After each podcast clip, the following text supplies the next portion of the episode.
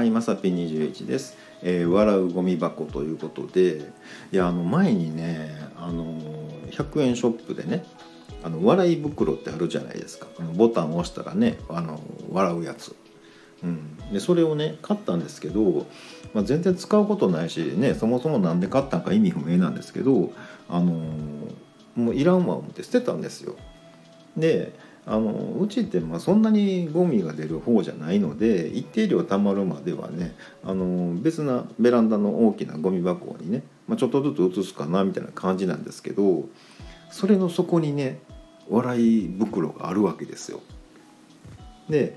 夜中とかに「ああちょっとこれゴミ捨てとこう」ってね捨てて上からギュッと踏んだら毎回笑いよるんですよゴミ箱が夜中に。怖いねなんかね。うん、でこれ止めるボタンとかないからあの一定時間笑いよるんですよ。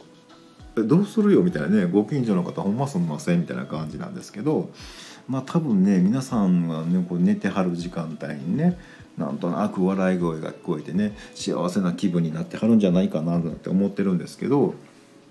まあねあのこれもねまあ一定量たまったらちゃんとゴミステーションみたいなとこ出すじゃないですか。ねこれ最後ゴミ回収車収集車、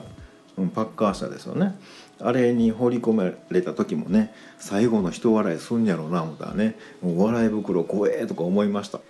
ね、目を閉じて想像してみてください。夜中にどっからともなく聞こえてくる笑い声。さらにゴミ収集車の中から聞こえてくる笑い声。あなんか怖いね、うん、ということで本日は以上となります、えーまた下に並んでるボタンと押していただけますとこちらからもお伺いできるかと思います。ではではまさぴ21でした。